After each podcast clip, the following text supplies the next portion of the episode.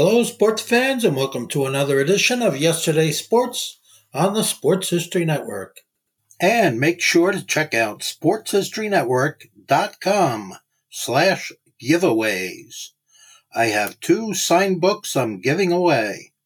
One is titled No Nonsense Old School Weight Training, and the other is Reliving 1970s Old School Football.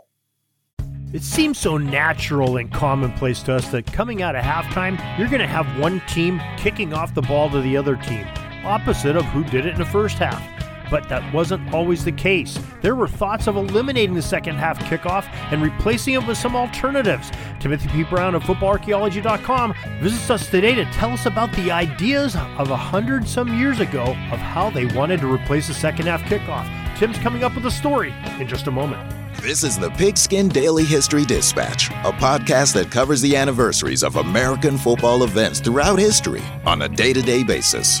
Your host, Darren Hayes, is podcasting from America's North Shore to bring you the memories of the gridiron one day at a time. So as we come out of the tunnel of the Sports History Network, let's take the field and go no huddle through the portal of positive gridiron history with pigskindispatch.com.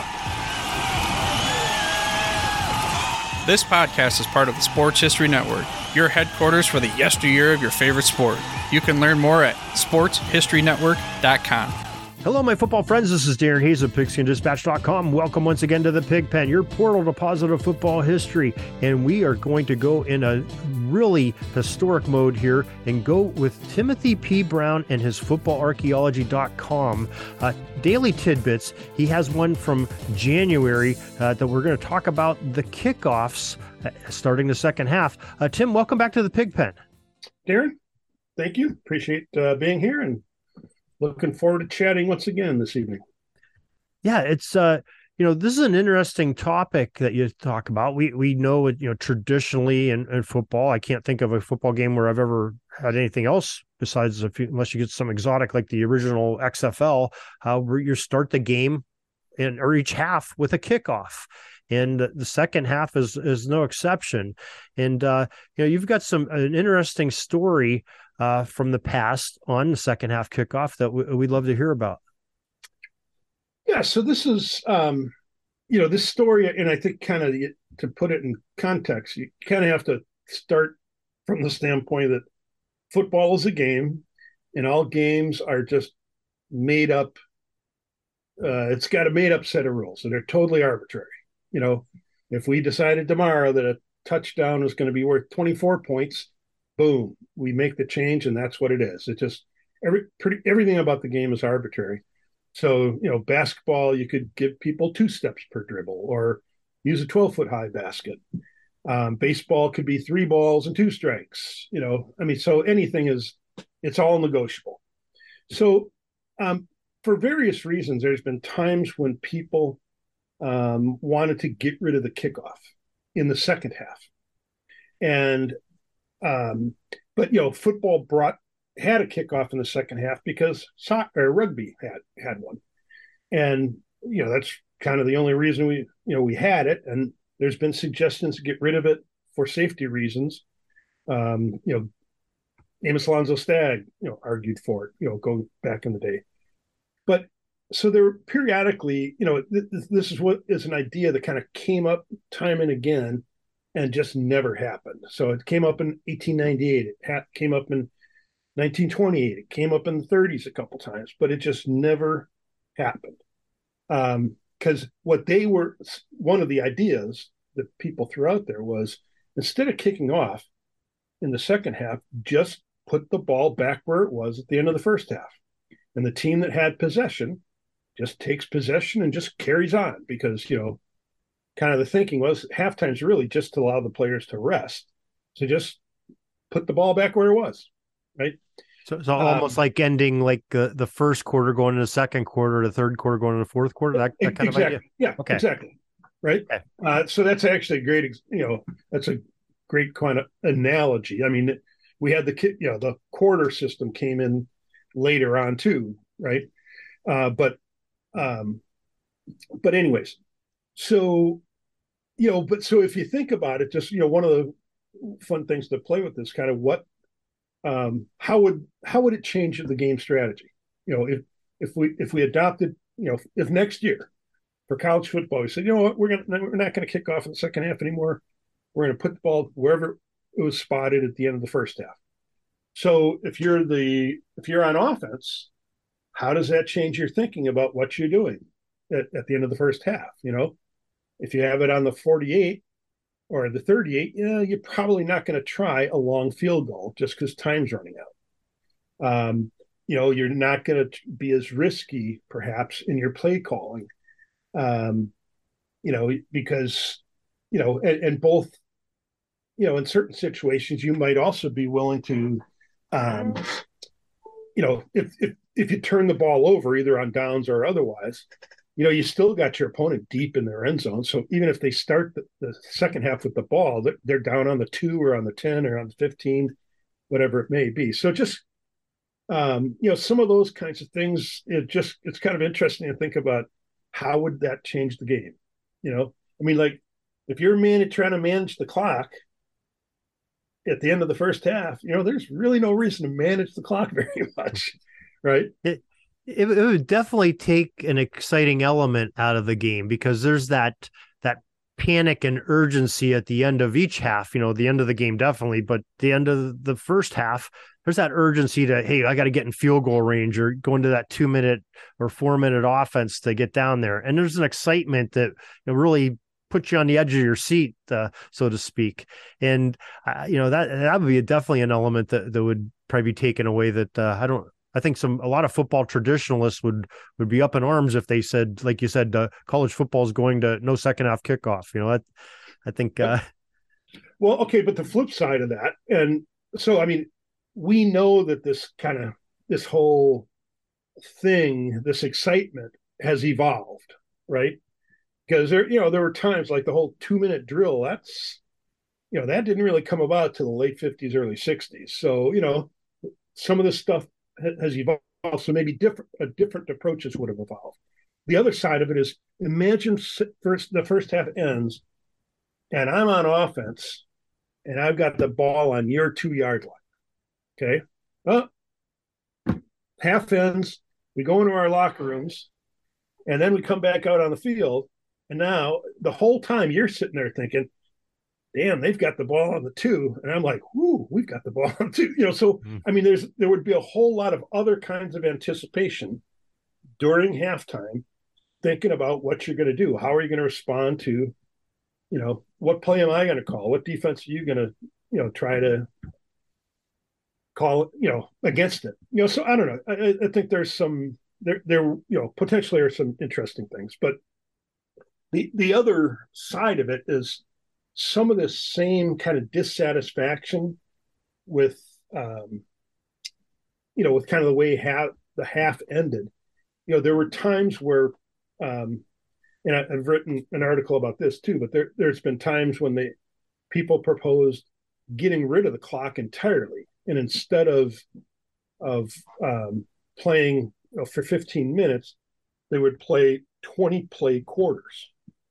So whoever got the ball, you know, if they had a 19-play drive, well, then the other team would only get one play that quarter. And there were actually, you know, there were some test games, you know, using that in the, I want to say like 22, 23 era.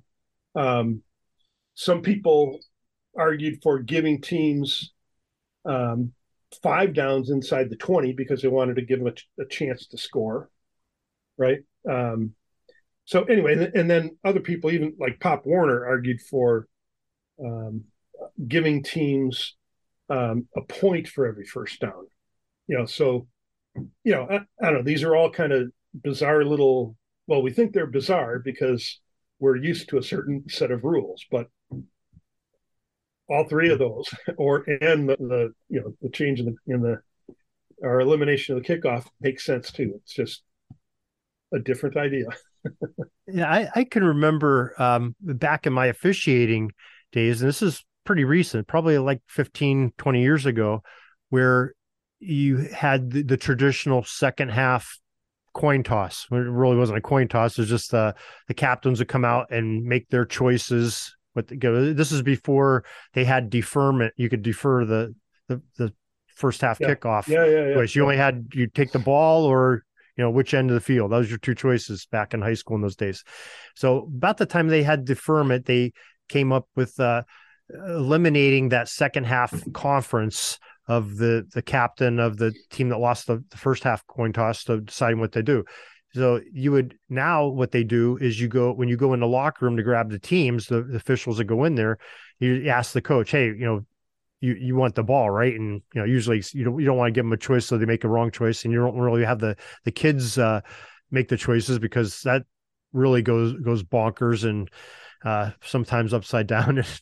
Kids just didn't understand. And that's really what happened, why they did that with the deferment rule. Because the first couple of years of deferment, kids would come out there and their coach would say, if we win a toss, we want to defer so we can have the second off kickoff. So the kids would come out, win the coin toss, and say, we want to defend that goal, because that's what coach told us. And they so really, that's what you want to do. Yeah, the coach says, I'm like, okay. And you go to the other team. Yeah, I'll take the balls. They get the ball both halves. So that's something that came to my mind when you're talking about that, eliminating the second half kickoff, because there's sort of a parity and a fairness to that. Okay, you won the coin toss and you get the kickoff in the first half, but in the second half, the other team gets it, to sort of level that out with, try, you know, as best you can to have the, you know, even amount of chances to score, I guess, is, you know, it doesn't really work out that way very often, but at least on paper, it sounds pretty good, sounds pretty fair. And I'm just sitting there thinking, man, if they did something like you're talking, if that would have ever took place, how important would that opening coin toss be? I mean, nobody would, you know, there wouldn't be deferment anymore, because you wouldn't have a second half option, and nobody would pick a goal. You would say, hey, I want the ball. There's no doubt about it. You'd be on offense first if you won.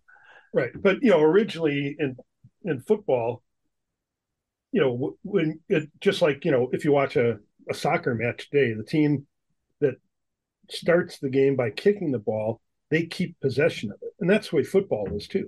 You know, the kicking team just dribbled it a couple of feet and then picked it up and tossed it to one of their buddies, right? I mean, the original flying wedge, that was what that was all about. You dribble kick it a couple of feet, and then the wedge closes on the guy who's the kicker, and they start running down the field. You know? So, you know, that a lot of that stuff, you know, I mean, at one point it would have been crazy to say, well, you got to kick the ball at least 10 yards. But, you know, that took like 2 decades or something for that rule to come into play. So, you know, the kickoff has not always been what it is today. The other thing that comes to my mind is, I guess, in comparison, is sort of what basketball did with the tip-off. And remember, you used to have a tip-off both halves.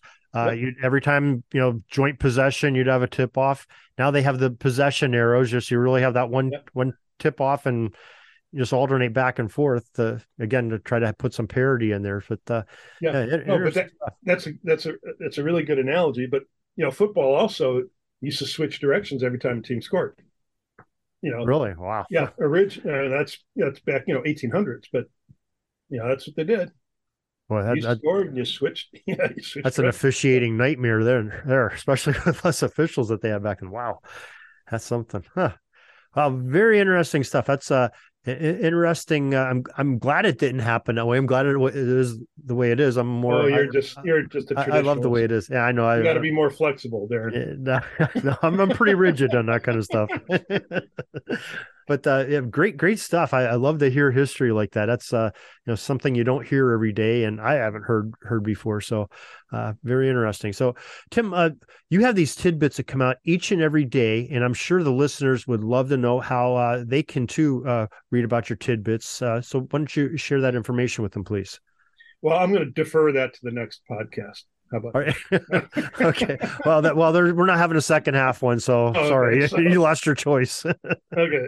So, so, you know, if you're interested, if you want to make sure you get it every day, or at least see it every day, you just go to my website, FootballArchaeology.com. You can subscribe, and what'll happen, you'll get an email every night, 7:00 Eastern, with basically an email, newsletter kind of format. with the story. Alternatively, you can go to the site and read it, or you can follow me on Twitter at Football Archaeology. Okay, ladies and gentlemen, Timothy P. Brown, FootballArchaeology.com. Make sure you check out his site, sign up for his tidbits, and listen to him every Tuesday here on pigskindispatch.com. Tim, thanks again for joining us. Hey, very good. Thank you, Darren. Peeking up at the clock, the time's running down. We're going to go into victory formation, take a knee, and let this baby run out. Thanks for joining us. We'll see you back tomorrow for the next podcast. We invite you to check out our website, pigskindispatch.com, not only to see the daily football history, but to experience positive football with our many articles on the good people of the game, as well as our own football comic strip, Clete Marks Comics.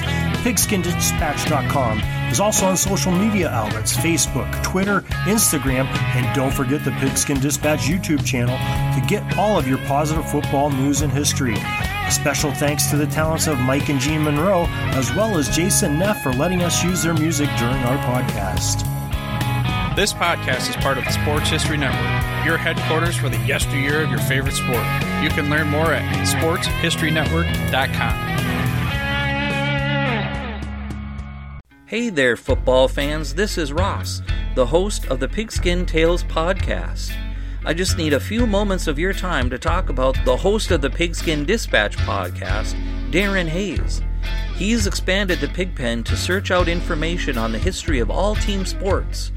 It's a quest to find out about the competitors, teams, and places chronicled throughout athletic history, through the uniforms and gear the participants used and wore.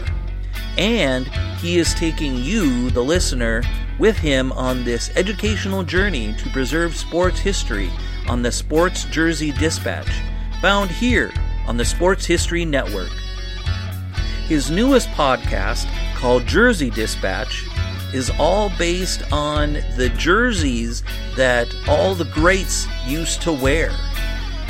You can find Darren Hayes and the Pigskin Dispatch podcast, as well as Jersey Dispatch, on your favorite podcast provider multiple times each week.